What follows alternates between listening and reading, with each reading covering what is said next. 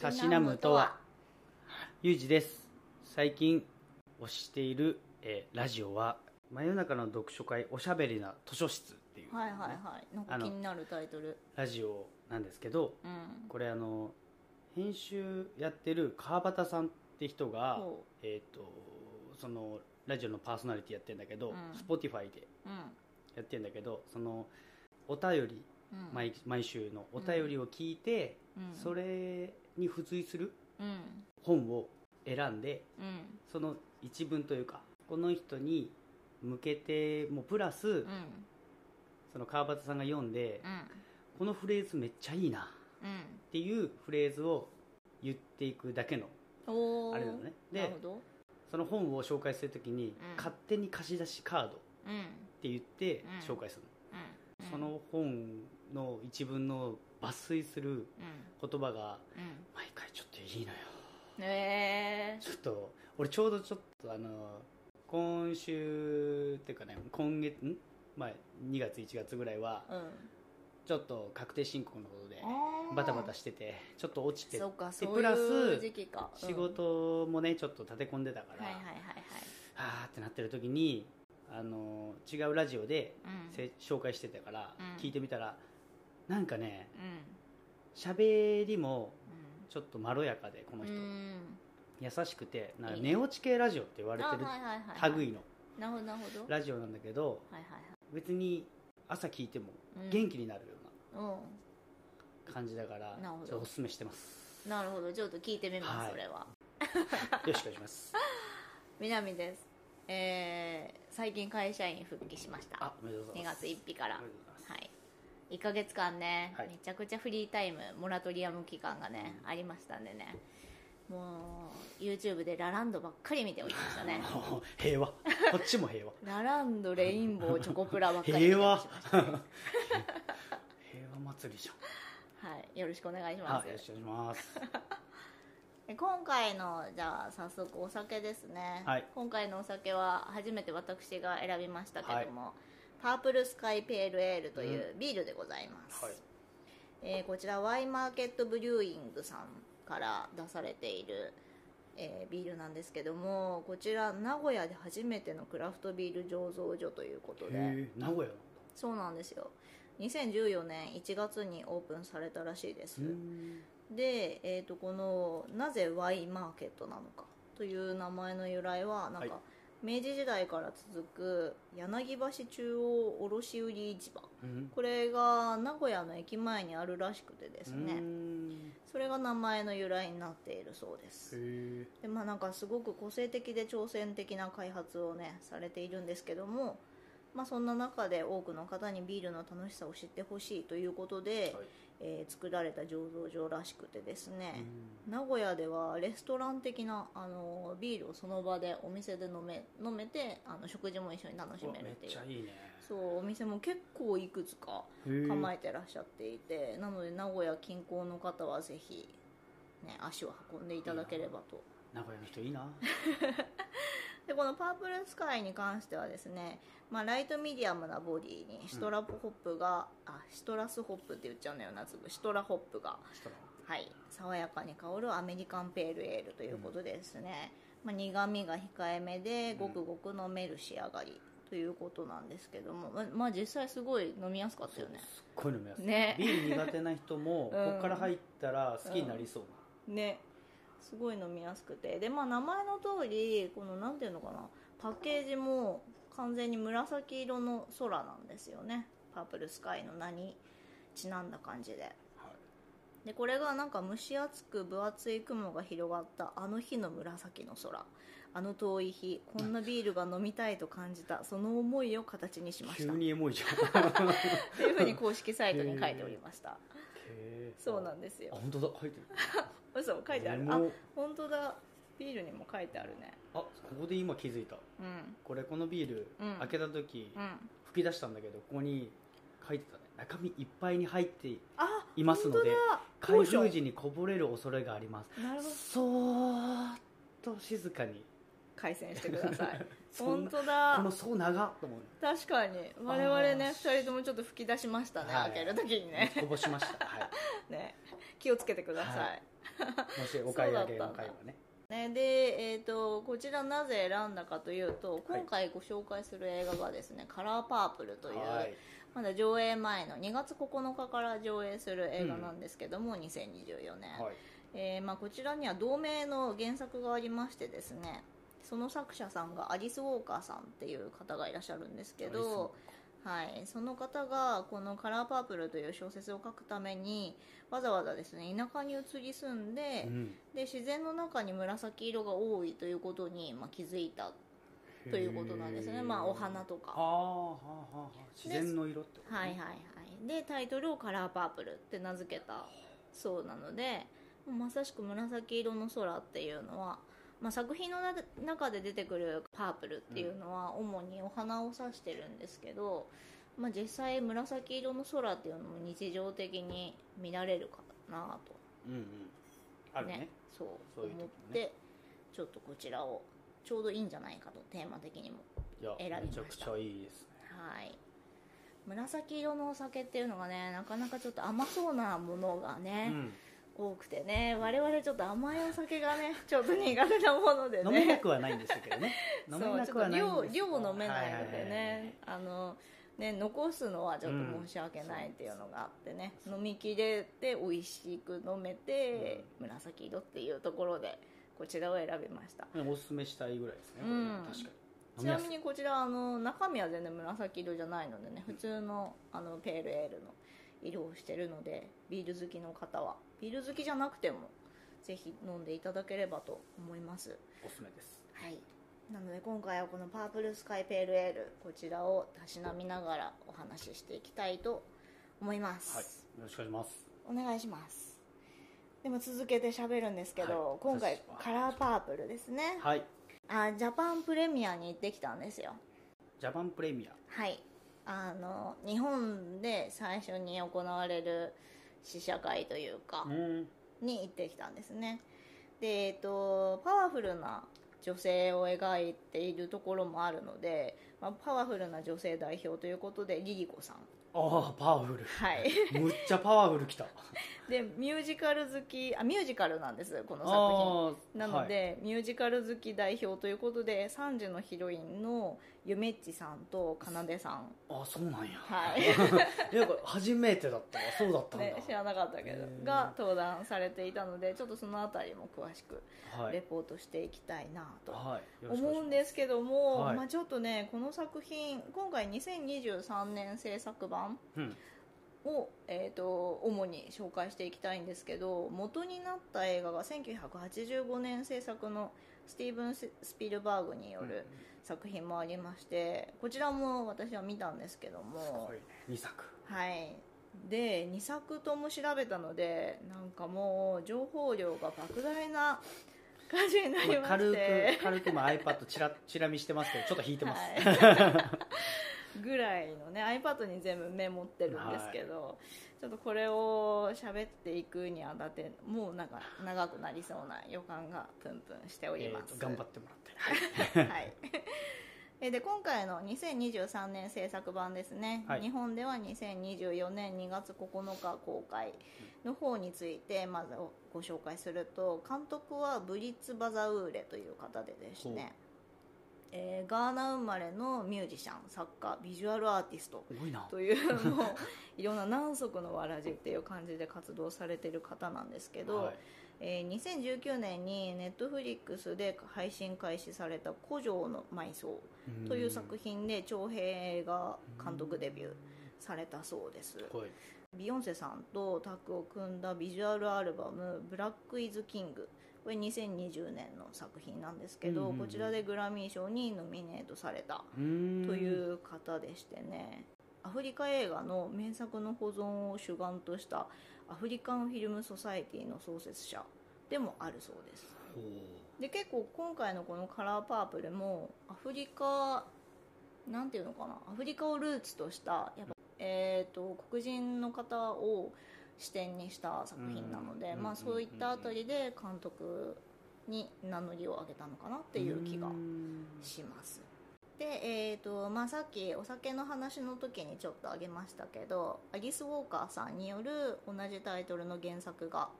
ございまして、はいえーとまあ、こちらのアリス・ウォーカーさんについてはなんか公民権運動とか女性解放運動に参加されているものすごい活動活動者かの方でカラーパープル自体は1983年にピューリッツァー賞と全米図書賞をダブル受賞うわしたそうです初めて聞く賞だけどうーんね全米図書賞と、うん全米図書賞となんか図書あ本とそうそうそうそうそうそうそうあーん難しい早口言葉になりそうっていうねだからもうめちゃくちゃ名作みたいなうん感じですねで、まあ、これが1983年に発表されてはい1985年なのでそのうん2年後ですね、うんに、えー、とスティーブン・スピルバーグによって映画化早いされたわけですでその映画化されたものをミュージカル版としてリメイクしたのが今回の2023年版あーえスピルバーグの方はミュージカルではないうんないあないんだそうなんでへすでも1980年代というとですねスピルバーグは E.T. がー大ヒットしたあーその頃はい、わけなんですけどもその次の次回作について問われた時に、はいクインシー・ジョーンズと一緒にミュージカルを作る構想があるっていうふうに語っておりまして、うんでこれは E.T. のサントラ版のライナーノートにも記されているらしいんですけど、はいでその企画自体が1985年に「カラーパープル」っていう映画作品に変わったっていう経緯があるそうなんです、なのでもともとはミュージカルとして構想してたんじゃないかとあ元はうん、だから今回の、えー、とミュージカルリメイクはむしろ本当にやりたかったことなんじゃないかなうーんという、まあ、ここはちょっと推うんうん測うのん部分もありますけど、え制作には携わっあそうなんですよそれを今ねあすいません言おうとしてたんです今けど、うえっねて、なってる 今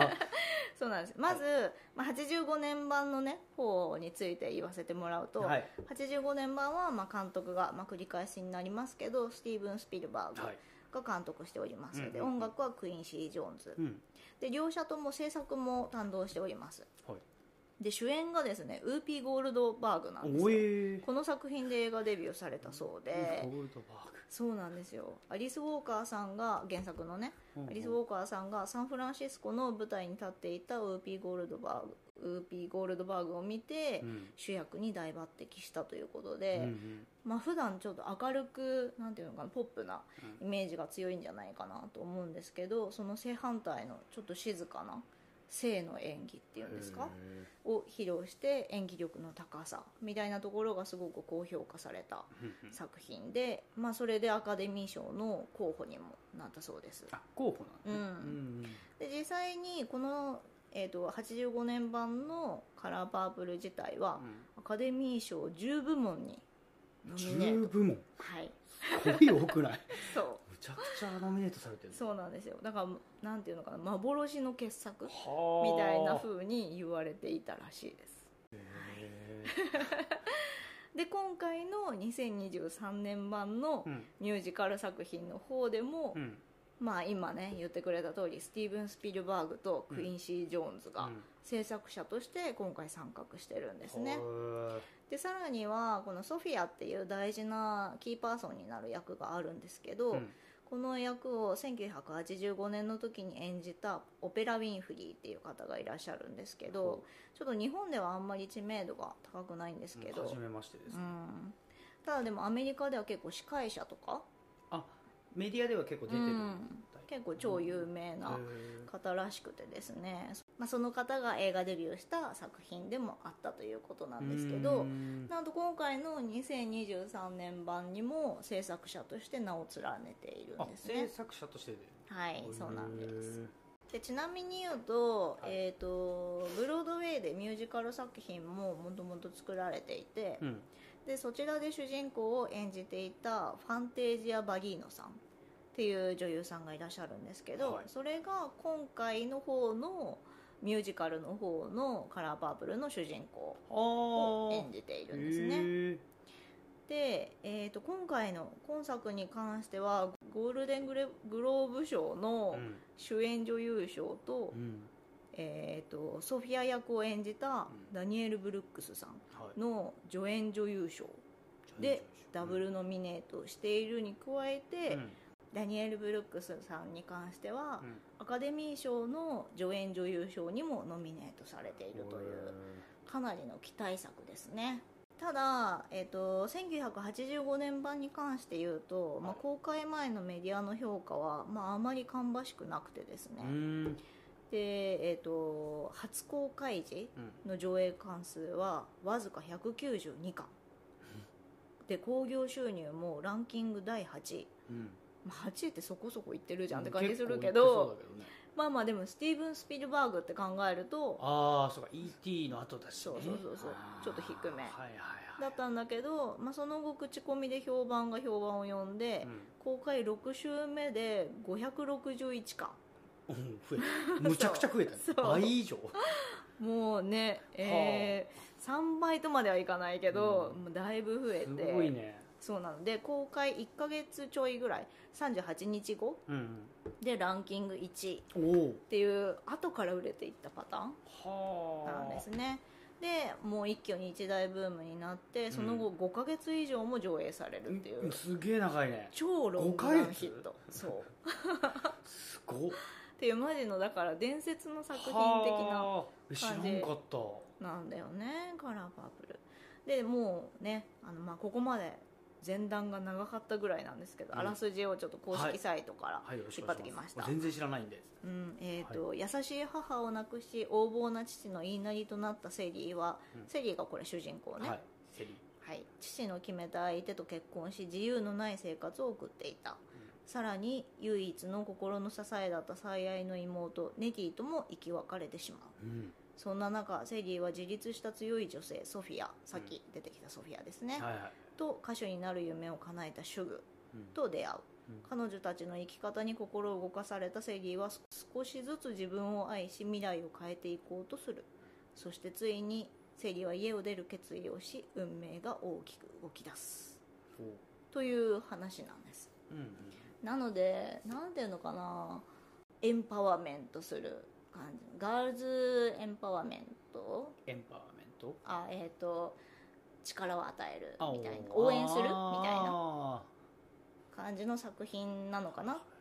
85年版も今回のミュージカル版もーうん両方見たんですけども、は今回ミュージカルアレンジしたのはすごくなんだろう理解できるなっていう気がしましたそれはうんなんでちなみに時間もうん153分の映画から140 141分に、うんまあ、10分程度だけど若干ややそうやや短縮されているんだけど、まあ、それによってミュージカル化されてもいるし、うん短縮化されることでかなり見やすくなっていると思ううんなんかポップに仕上がってるというか結構ねとにかく主人公のセリーの置かれた境遇があまりにもひどすぎるの冒頭でほうほだってまず優しい母を亡くしう、うんで父から超虐待されてるのおう虐待っていうのはあの具体的に言うと父の子を2人出産してるんですねえ待ってえそっちはい あ俺ああのグーの方かと思あってたそっちもあるんです、えー両方両方なんですしんど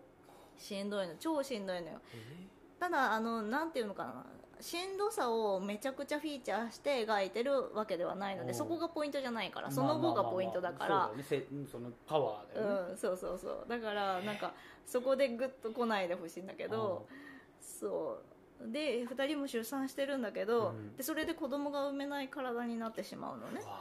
でなのにその子たちはその2人の子供たちは父の手によってどこかへ売られてしまってるんーえです、ーだから自分で育てられもしないしっていうのもあるしでしかもその後厄介払いみたいな形で、まあ、愛してもないし名前すらも知らないミスターって呼ばれ る男性のところに嫁がなきゃいけなくなってしまうっていう今出だしだよねはい出だしです重すぎん出だしのもう数分間ねこれが全部すっごい重いんだけどそうめちゃくちゃ重いっしょ本当はミスターはアルバートって言うんですけどアルバートっていう名前が分かるのはシュグっていうさっきあらすじに出てきた歌手はいはいの人うんが初めてアルバートって呼んだことでアルバートって言うんだってそこで主人公が知へるーもうそれ結婚から何年も経ってんの、えー考えられんな考えられないでしょっていうすごいところすごい本当に境遇なのでそのミスターの家に、まあうん嫁ぎに行ったらまあ、本当に家が本当にすごい荒れてて、で前妻との間に子供たちが何人かいるのねうんうんうんでその世話も小さな子供たちなんだけど、その世話もしなきゃいけないしもう家がぐっちゃぐちゃでそれを全部掃除しなきゃいけないし洗濯もしなきゃいけないし料理もしなきゃいけないしで夜の夫の世話までしなきゃいけないしっていうだからもう召使いとか家政婦どころじゃなくて奴隷だよね奴隷のような生活をさせられるという地獄から地獄へ行っただけの本当にで唯一のそんな時唯一の心の拠り所だった最愛の妹であるネティっていうのがいるんだけど、ネティとまあなんかひょんなことでミスターの家で一緒に住むことになるのね居候すその家るでそうあそうーネティが居はいはいは候いすることになるの、うんうんそれでちょっと心が主人公の正義は救われるんだけど、うんただミスターのせいで生き別れになってしミスターまうのよミスタそこからもう何十年も会えなくなっちゃうー投げ っ救てわれいんう生きてるかどうかもわからない、あそこまで、はいえだってもえう最悪でしょ地獄のような冒頭なのよえ冒頭 冒頭重すぎん そうなんだからこの重さがねミュージカルになることでちょっとポップに見やすくなってるそっかそっか部分があると思うのねオリジナル版よりもかなり見やすくなってるんじゃないかなとでそもそもはい結構歌うシーンが多い作品なのね、そっかうん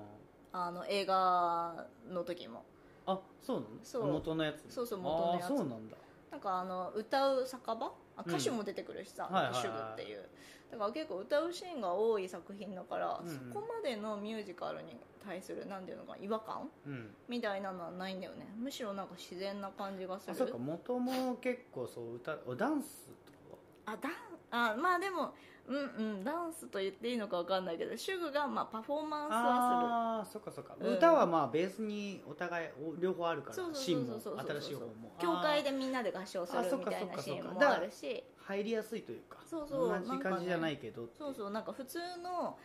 なんでこのセリフ歌うのみあーたいな、あるそようねあるミュージカルあるあるだよねあーはいはいはいあるけどうんなんかミュージカル作品の中では割となんか入りやすいんじゃないかなっていう気がするでまあだからミュージカルが苦手な人もはいちょっとまあ入りやすいんじゃないかなうんという気がしますはいただまあちょっと結末がオリジナル版とミュージカル版で若干違ってて、うんこれについてはい個人的にはオリジナル版の方が好きだったなとあー結末ははい、ちょっと思っちゃゃうので気になる方はちょっと両方見てもらうといいかもしれないなとでも二度も美味しいよね美味しいというかうん面白いよね、うんどっちからと思う先見ててもそうそうそうそうそうあこここういう風に描いたんだとかっていうのも違いが結構分かりやすいかそらの作ってる人まあ一緒じゃないけどそうそうそうそうね携わってる人一緒だそうかならのスピリットがさちゃんと受け継がれてる感じだから元のオリジナル版が好きな人も絶対今回のアレンジは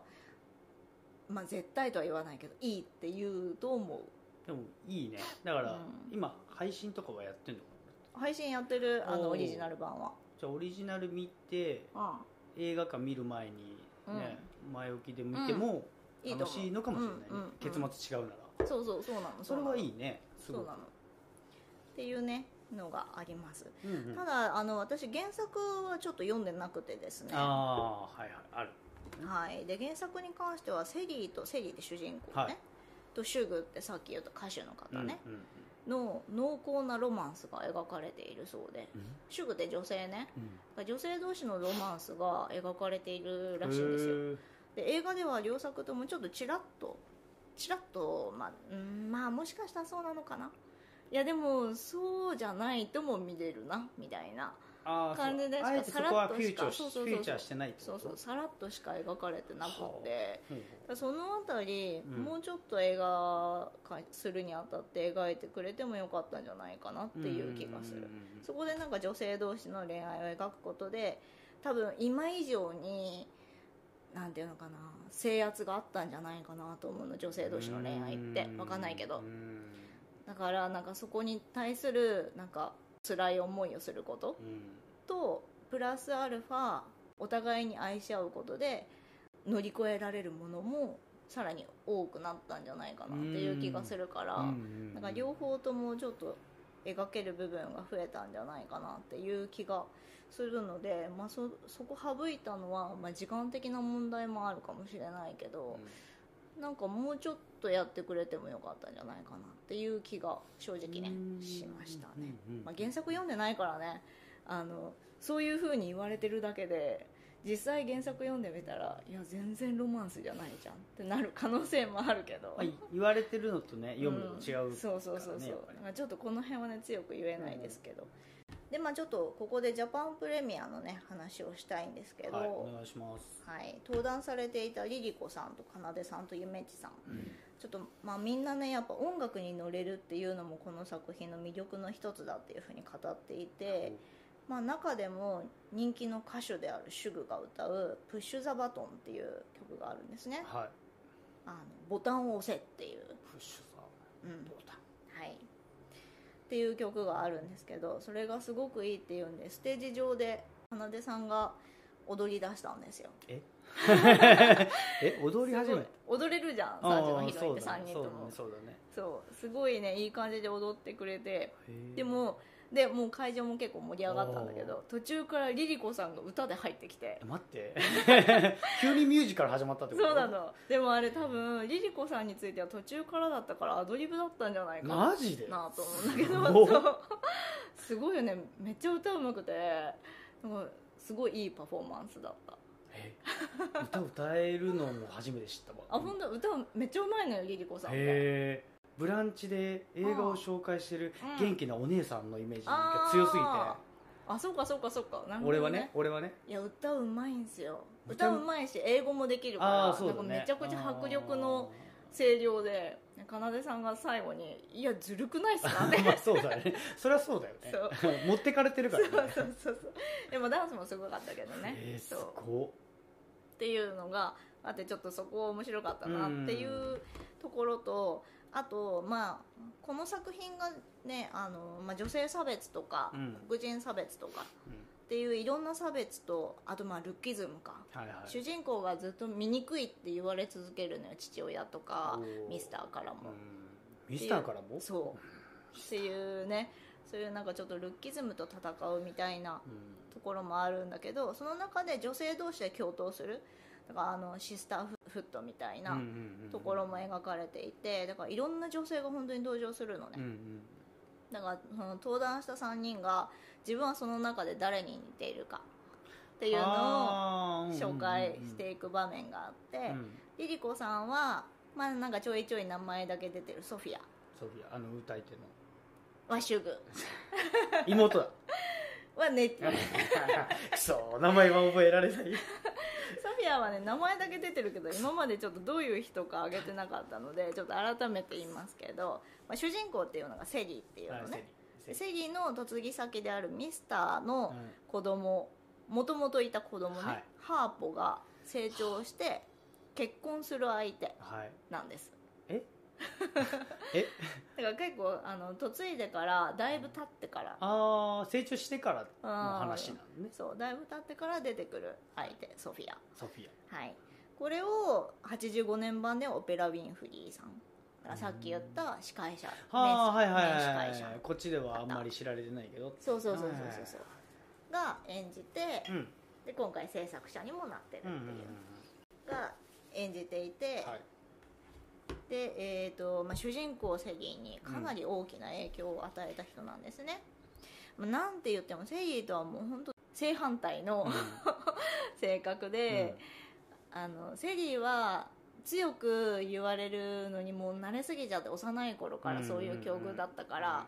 ついなんかもう全部自分が我慢しちゃうのうんうんね、だからもう DV とか虐待とかもう受けてして受けてきてしまったっていんうもう、慣れっこになっちゃったうん、全部従うっていうタイプの人なんだけどこのソフィアは夫を尻に敷くタイプであ強い女性だそうなのの本当に強くてこの時代にこんな人いたのっていううんちょっと驚きだったんだけど、なんかもう強くて本当に曲がったことは絶対に許さないお強いそうだから女性差別だけじゃなくて黒人差別にも立ち向かっていく勇気のある人ですっごいパワフルなのしっかり声を上げていくっていうたくましい女性でおー確かに意志強めだよねうんでまあ、これをリリコさんが自分で私はソフィアだとぽいわ 今今あのパートしか聞いてないのに見てないのにうんぽいわうん、めっちゃ納得だあったー会場多分みんあなーい一致してたと思うあーの一斉のあれが聞こえたそう わ今そうなのはあで夢ちさんとはいかなでさんがう同んじ人を挙げていて、ええー、意外それが主婦までまでわかるはず主婦はえちょっとさ妹妹あー違うなということはあ待ってえっ、とあれだえっ、と歌い手の人あそうそうそうそうそう、はいはいはい歌手の人えそれはなぜその二人がそうなのそれが「主婦」っていうのがオリジナル版とねちょっと今回のバージョンと若干キャラ設定が違うからちょっと、まあ、今回に関しては、うんうん夢地さんとかなでさんは今回の作品の方で言ってるのでああえて2023年版の方で話すと、まあ、とにかくセクシーでコケティッシュうんで、まあ、男性をこうなんていうの転がすというか手玉に取るタイプうんうんうんだからセギーと結婚したミスターもセギーに対してはもう殴る蹴うる、んうんで、まあ、言っちゃえばレイプみたいなこともしちゃうしうみたいなお人父さんと一緒本当ね最悪なんだよ なんだけどでもそんなミスターが、うんあの主婦に対してはあのすごいめちゃくちゃ尽くすのえご飯作ってあげたり、えー慣れてないからもうめっちゃ焦がしたりとー、そかするんなんやだつけがごど飯作んのそうえー焦がしていらないって言われてう投げ返されるんだけど なんかでもそれでもめげないっていへうーめちゃくちゃ尽くしちゃうような そんないい女なのそうなのいい女なのいわゆるザいい女でもなんか女性からも、うんなんていうのかな支持されるタイプというか、うんすごいあのーまあ女性のに味方にもなってくれるし、うんだから原作ではセギーのロマンス相手でもあるからああそうかそうかいつそうかねなのそうなの描かれなかったけど描かれてはないけど映画ではうんうんうんっていうぐらいのねすごい魅力的な女性なんですよ、うんはいだからもうちょっとした発言とか行動が、まあ、男性を振り回したりもするんだけど、まあ、その自由奔放な姿が、まあ、ありのままでもあるから嘘はついてないからあーそうかそうだかからそれで女性の人気も高いっていう人を、これ私だわって言ってたそうか大丈夫 そうそれいいのかなえでリリコも「ううんんへえ」って言ってたえー、リリコさん話合いそうだ ないやそうそうだねあーっえていう感じがあってうんだからなんかね見ながらね私はこの人だなみたいなのをちょっと思ったりするのも面白いなあなー、んそうてね確かにうん確かに、思いましたちなみに私ははいネティだと思ってるんですよネティっていうのはちょっと今まで出てきてないけどセリーの妹ですね行き別れになはいはっいちゃう、あ10年ぐらいわかんないってあもう10年どころじゃないわ別れてから何十年ものそもうまあなんていうんですかね、まあ、言ってはなんなんですけどなんなんですかあのセリーよりは、はいあの器量が良くて、うはい賢いんですよあだあからそれによってお父さんからあのなんていうのかなお父さんからの扱いもセリーよりは甘いといううわちょっと容量いいというかそうなのああそうなのそうなのああはあはあうん、なんかまあ可愛くて賢い、うん賢いがまずある、そうねうん、学校にも通っててっていうのがあってえ主人公は主人公は通ってないのはあでもそれはねういおうのなんだ父さんの責任もあると思うそっのかおそっかそれ父さんが通わせなかっただけだと思うんだけど、うんまあ、だから結局は甘やかされてるんだよね妹の方がでそれゆえに、まあ、まあ運がいいというか、ネティの方うが、んまあまあ確か言にっちゃセえリばねーよりかはそうそうそうそう優しく接せられてるの父からの扱いもで、えーとまあ、ミスターも最初ネティに言い寄ってたのよ、ネティに一目惚れしてで可愛いね可愛いねみたいな、だから多分多分というかもう確実にセリーへの扱いとは全然違う境遇の子なのよセねリー残念すぎん同じ家で育ってるんだけど、えーそうなのそういうそういう子なのつらそうなのなんかよ見てないのに辛い余計に辛いでしょ見てないのにつそうらなの本当に辛いのよでネティ側としても別にそれを望んだわけじゃないのそうよねそううんそう望んだわけではなくそうなっているわけ、ただでもそうやって甘やかされまあ甘やかされるってほどめちゃくちゃ甘やかされてるわけでもないんだけどセリーに比べたらってそうそうことでしそょうそうそうそうっんていうことで、うんあのいろんなものが見えてくるので拒絶もできるのよああセリーができなかった我慢をするということをしないのネティは、うんだから父からもミスターからも襲われるシーンがあるんですけど、うんこれまあね一部ネタバレになネタバレになっちゃうけどこれはネタバレというまあでか、もまあもうんうもうまあそうなんですけそう どかでも拒絶するんですああネティは。っていうところになんかちゃんと意思が発揮できるというかそこちゃんと拒否もできるっていうそうそうそうそう立ち位置にいるってことそねうそうそうそうっていうところがなんかねちょっとなんかでセリ自体はネティがうんなんかそういう目に遭わないようにすごいフォローしようとするのよ優しいおお子やな姉ちゃんなのそうなのめちゃくちゃい優いしい子やな、ねすごいザお姉ちゃん えセリー辛すぎん そうなのだって俺見てないのにちょっと泣きそうだわめちゃくちゃ辛いのよだからもうネティも妹もそれは分かってるのうんだからただ甘やかされてるだけではなくはいお姉ちゃんありがとう愛してるっていうふうにもちろんなるしうんうんうんっていう気持ちとなんか姉へのなんかなんていうのかな世間の当たりみたいなのを見ててう、んうん処世術みたいなのを自然に身につけていってしまう要領の良さみたいなそうかところもあるしみたいうな、んで何より賢いあというところであ、うんまあ、私はネティかなとネ イティネイティ思っておりますよ賢いね賢いネティかなっていうふうにね、まあ、繰り返しますもう皆さんもね一回見て ねちょっけ どとネイティのねそうそうそうそうそう感じもねちょっと見てもらえればそうそうでも本当にね女性だけじゃなくてねいろんな性別の方がね、まあ、自分だったらこの役の人に似てるかなとかあこの役の部分すごい嫌だけどちょっと理解できちゃうな、んなんかこういうところやめないとなとかっていうにもなるかもしれないし、確かに友達とね見に行った時そういう話も面白いそうだしそうねそうそうそうなんかそういう見方もいろいろできるなと、うんでまあ最後にですねあのカラーパープルのタイトルについてちょっと話していきたいと思うんですけど、ちょっとねこれ多分いろんな説があると思うのではい確実な話ではないんですけど、はいっていうか私の推測も入るんですけどくださいあのカラー自体はちょっと今差別用語になってしまってるらしいんですけど、えまあ、カラード、まあ、つまり有色人種ああのことを指すんですだから紫の有色人種うんうん直訳してしまえば、うんカラーパープル自体をっていう意味になるんだけどここでパープルとは何ぞやっうんていう風になると思うのねはいでまあこの解釈がちょっと多分人によって違うんじゃないかなうとん思うんですけど、劇中でパープルっていう言葉が出てくるのが実は一言しかなくってセリフの中でえそんなああの長さでそうあ の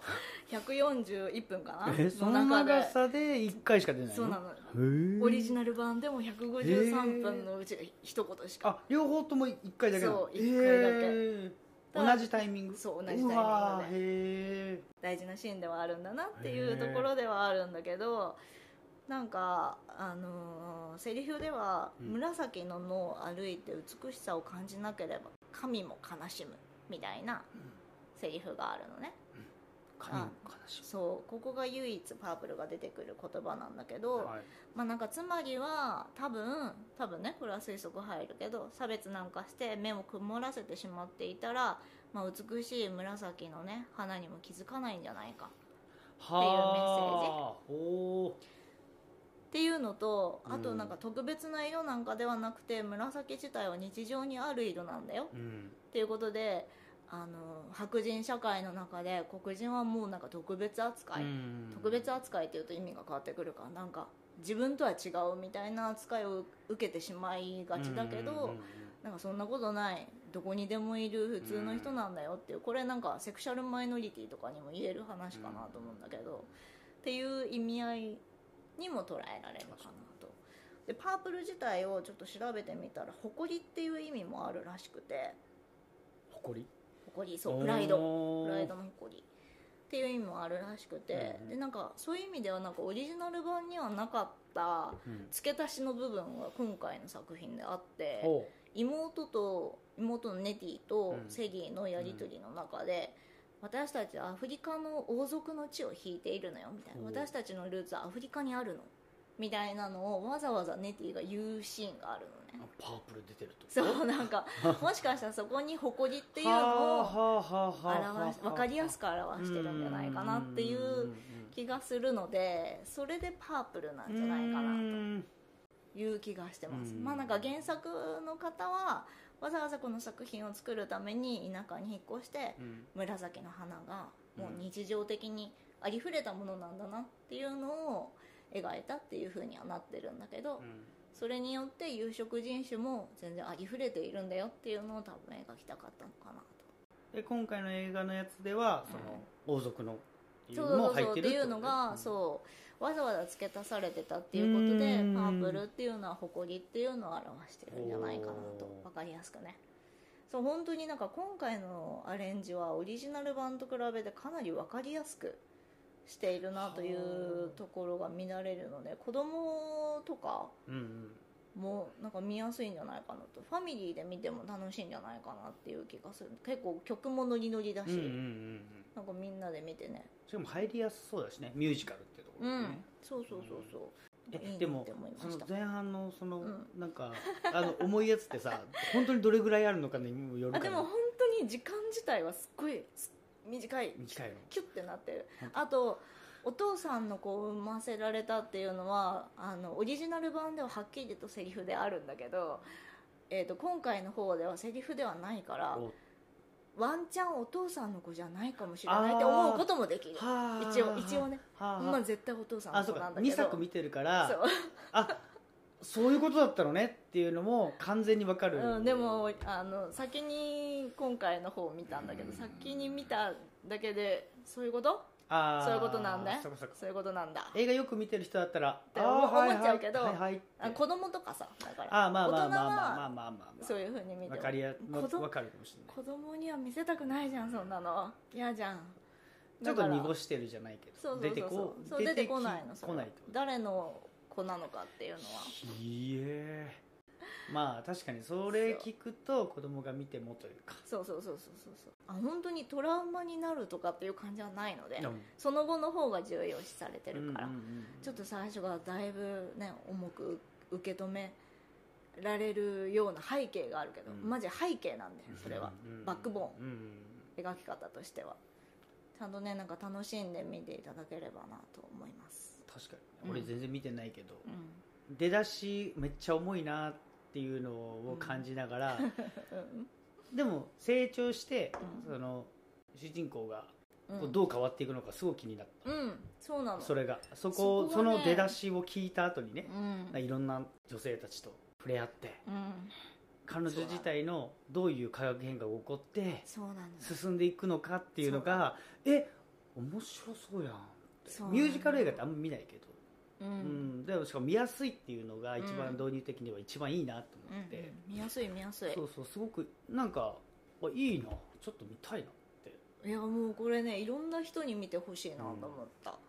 本当になんか女性の物語ではあるけどマジで女性以外にも全然刺さると思うすごく面白い作品だと思うので、でなんかそれぞれの主人公だけじゃないねそれぞれのキャラクターもミスターのその後とかもちゃんと描かれてああじゃあるし一人一人にもフューチャーしてるってことそうなのあーそうなのそれは好きですうん、すそうなのよソフィアもねソフィアってあのあれね肝っ玉母ちゃんみたいなあーはははリリコさんね そうそうそうそうリリコさんはいはい了解しましたもうはいはいリリコはい、はい、今リリコさんが今出てますからね俺パカラーパープルの方にはいまあでも似合うかもあもうあのその後があるのよーはなんかそういうところもしっかりい描いててうんうんうん妹のその後も描かれるし果たして生きてるのかあーそれともなくなっちゃったのかみでたいもそな、れもね、見れるんだねそうそうなあのすごいいいねそうなのすごいちゃんと一す人ごい一人に焦点を当て,あ、はいはいはいはい当てててはいはいセリーだけじゃないのよねなんかその辺もすごく、うんなんかいろんな人に刺さる映画かなと思うので、んうんうんぜひねこれはいろんな本当に多くの方に見てほしいと思いますえー、いいねうん見どころすごいあるようんそうなのだからもう今回見どころとか言わなかった、うん言いたいこといっぱいありすぎ確てかに2作調べててすごい早口って言いながら も最初言ってたんですよ早口で喋るっうんめてっでちゃもベラベラいくよって言ったでも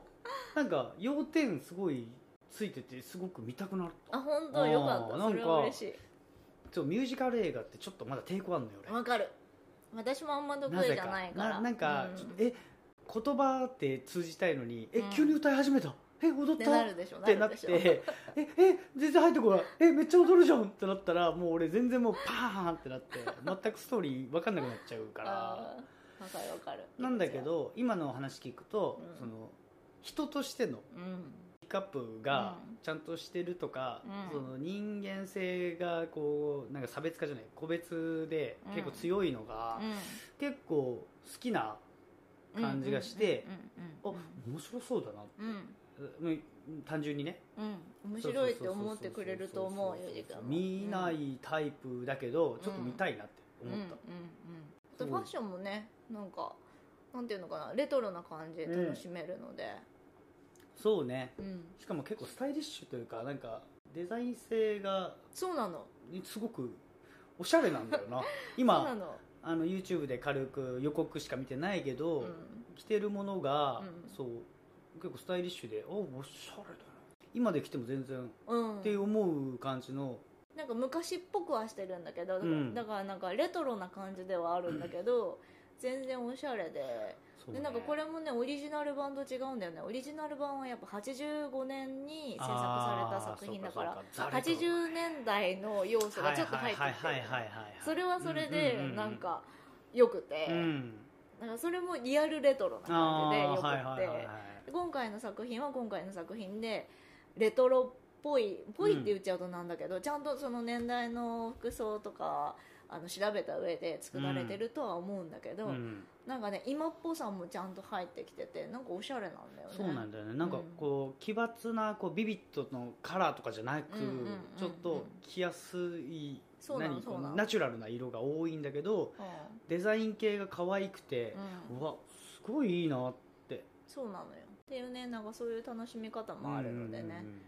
なんかその辺も見ていただければなと思いますいやいいうんいい映画紹介してもらいましはいたはい2月9日公開なのでねこの配信の2日後ですねうわ始まりますので気になってるよって人はもうこれ聞いた後でもはいぜひ見れねる、めちゃくちゃいいねうん見ていただけるとちょっとワクワクしち